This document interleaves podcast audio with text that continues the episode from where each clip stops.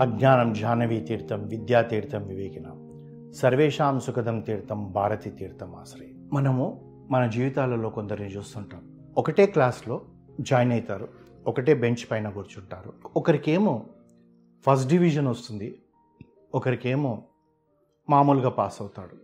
ఇద్దరు కూడా combined studies చేస్తారు ఇద్దరు కూడా చదువుకుంటారు.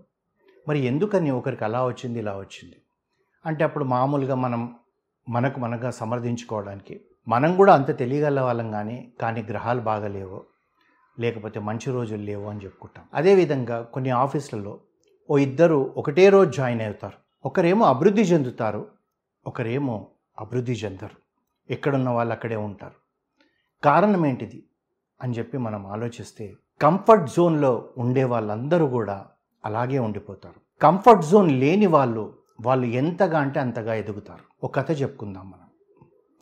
పూర్వకాలంలో ఈ యొక్క రాజుల దగ్గర వాళ్ళు యుద్ధాలు చేసేటప్పుడు కానివ్వండి అవన్నిటికీ కూడా వాళ్ళు ఈ చిన్న చిన్న జంతువులను ఇట్లాంటి అన్నిటిని ఉపయోగించుకునేవాళ్ళు. గద్దలను కూడా ఉపయోగించుకునేవాళ్ళు.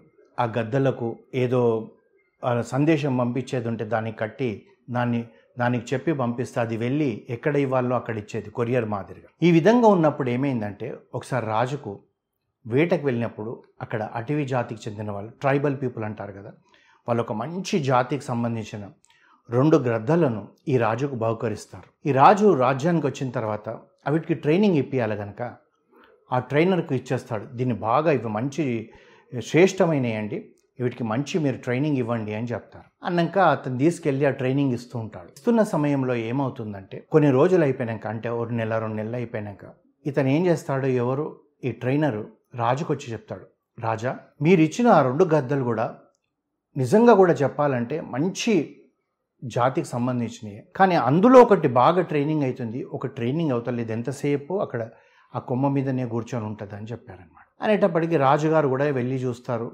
అది ఏమి స్తబ్దతగా ఉంటుంది. అది పక్కకు జరగదు ఏం జరగదు. మళ్ళీ ఇంకో రెండు నెలలు టైం ఇస్తారు. ఆ రెండు నెలల తర్వాత కూడా దాన్ని ఏముండదు అదే ఇంకొకటి గ్రద్ద మాత్రము బహురకాలుగా అంటే దానికి ఏది చెప్తే అది చేయడము చెప్పిన దానికన్నా ఎక్కువ చేయడం ఇలాంటివన్నీ చేస్తుంటుంది. ఈ రాజుకు అర్థం కాదు ఏంట్రా రెండూ ఇచ్చామో ఒకటి ఇలా ఉంది ఒకటి అలా ఉందని చెప్పి ఎవరైతే తన అడవిలో తనకు బహుకరించారో ఆ వ్యక్తి దగ్గరికి భటులను పంపించి పిలిపిస్తాడు. పిలిపించి చెప్తాడు ఈ గద్దలలో ఒకటి ఏంటోనండి అది అసలు ఏమి దానిలో పరివర్తన లేదు ఏం లేదు అది ఏమి పని చేయడం లేదు. అంటే అది ఏమి చెప్పినా వింటలేదు ఇంకొకటి మాత్రం చాలా బాగుంది అంటారు అనేటప్పటికి ఇతను ఏమంటే దాని గురించి మీరు పెద్దగా చింత పెట్టుకోకండి రాజా. అంటే లేదు ఏం చింత అది ఎంతసేపు చెట్టు పైన కూర్చొని ఉంటుంది కనీసం ఎగరదు అది. అదే ఇంకొకటి మాత్రం ఇలా చెట్టుకి వేసేటప్పటికి ఎగురుతుంది అలా ఇలా విన్యాసాలు చేస్తూ వస్తుంది అన్నీ బాగుంది అనేటప్పటికి. సరే మీరు నాకు ఒక సమయం ఇవ్వండి నేను చేస్తానని చెప్పి. ఎక్కడుందో అంటే పలానా దగ్గర ఉందని చెప్పి ఆ ట్రైనర్తో పాటు పంపిస్తాను పంపించేటప్పటికి తను వెళ్ళి చూస్తాడు. ఒకటేమో చాలా హుషారుగా ఉంటుంది ఒకటేమో ఆ కొమ్మ మీద అలాగే కూర్చొని ఉంటుంది. వెంటనే ఏం చేస్తాడంటే ఆ యొక్క ట్రైనర్ని అడుగుతాడు నాకు ఒక గొడ్డలి కావాలంటాడు. అనగానే ట్రైనర్ ఆ గొడ్డలు తెచ్చేస్తాడు. గొడ్డలు తెచ్చేయగానే గ్రద్ద ఎక్కడైతే ఏ కొమ్మ పైన కూర్చొని ఉందో ఆ కొమ్మను నరికేస్తాడు. ఎప్పుడైతే కొమ్మను నరికేసేటప్పటికి ఈ గ్రద్ద ఎగరడం మొదలుపెట్టేసింది. అంటే ఇక్కడ మనం తెలుసుకోవాల్సిందంటే ఏంటంటే ఈ కంఫర్ట్ జోన్లో ఉంటారు చూడండి వాళ్ళు ఏమీ చేయలేరు. వాళ్ళు అలాగే చైర్లో కూర్చొని జీవితకాలం అంతా కూడా జాయిన్ అయినప్పుడు ఏ జాబ్ చేస్తారో అదే చేస్తారు. ఈ చైర్లోకి లేచి చెయ్యాలన్న తపనున్న వాళ్ళు. అంటే ఒక అగ్ని అయితే అయితే కారడవిలో ఎలా చిచ్చుకొని పోతుందో కా అడవినంత కాల్చేస్తుందో ఆ విధంగా ప్రవర్తతను ఉన్న వ్యక్తి ఎంతగా అంటే అంతగా అతని అవకాశాలు వెతుక్కుంటూ వెళ్తాడు. మనం ఆలోచించాల్సిందంతా కూడా మనం జీవితంలో పైకి రావాలంటే ఈ యొక్క కంఫర్ట్ జోన్లో ఉన్న గద్దలాగా ఉండాలా? లేకుంటే కంఫర్ట్ జోన్ దాటిపోయిన గద్దలాగా ఉండాలా? ఇది మనం ఆలోచించాలి. కానీ చాలామంది ఏంటంటే ఏవో కారణాలు చెప్తాడు. వాడు బాస్కు చెంచా అండి అందు గురించి వాడికి నాలుగు ప్రమోషన్లు వచ్చాయి. నేను చాలా నీతి గలవాడిని సత్యం మాట్లాడతాను అందు గురించి నన్ను నచ్చారు అంటాడు. అసలు ఇతనికి ఆ యొక్క శ్రద్ధ లేదు. ఆ పరివర్తన చెందాలి. నేను చెయ్యాలే చెయ్యాలని. అందు గురించేనండి మనకు ప్రకృతి నేర్పిస్తుంది. ప్రకృతి ఏ విధంగా నేర్పిస్తుంది అంటే ఒక్కటే ఒకటి మనం గుర్తుపెట్టుకోవాలి గుడ్డు రూపంగా ఉన్నది అది గొంగలి పురుగు అవుతుంది. దాన్ని బొంత పురుగు కూడా అంటారు. ఆ గొంగలి పురుగుగా ఉన్నప్పుడు మనం దాన్ని ముట్టుకోవాలంటే కూడా భయపడతాం. ఎందుకంటే ముట్టుకుంటే ఒళ్ళంతా దురదలు వచ్చేస్తాయి. దాన్ని మనం అసహించుకుంటాం. వీలైతే ఒక రాయి పెట్టి కొట్టి చంపేస్తాం. కానీ అదే ఎప్పుడైతే అది పగిలిపోవడానికి పడే ప్రసన వేదన లాంటిది కష్టం పడుతుంటుంది. ఆ గొంగలి పురుగు ఇట్లా ఇలా ఇలా ఇలా పగిలిపోతుంటుంది.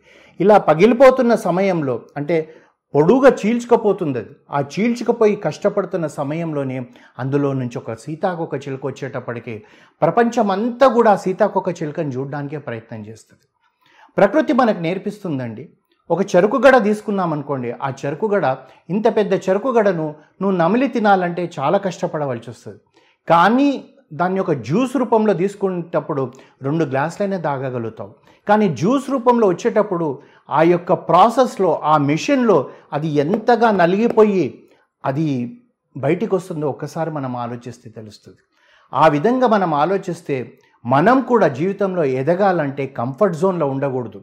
కష్టాలు పడాల్సిందే. కష్టాలు పడితే కానీ మనం ఒక గొప్ప ఆభరణం కింద మనం పైకి రాలేం. అందు గురించి ఆలోచించి కూడా మనం ఏంటంటే ఒక్క దగ్గర కూర్చొని స్థిరంగా ఉండి ఇంకా నాకు ఇదే జీవితం అనుకుంటే నేను ఎవ్వరూ బాగుపరచలేరు. నేను అవకాశాలు వెతుక్కుంటాను ముందుకు వెళ్తాను అనుకుంటేనే నువ్వు జీవితంలో అత్య ఉన్నతమైన స్థానానికి చేరుకోగలుగుతావు. హరిహోం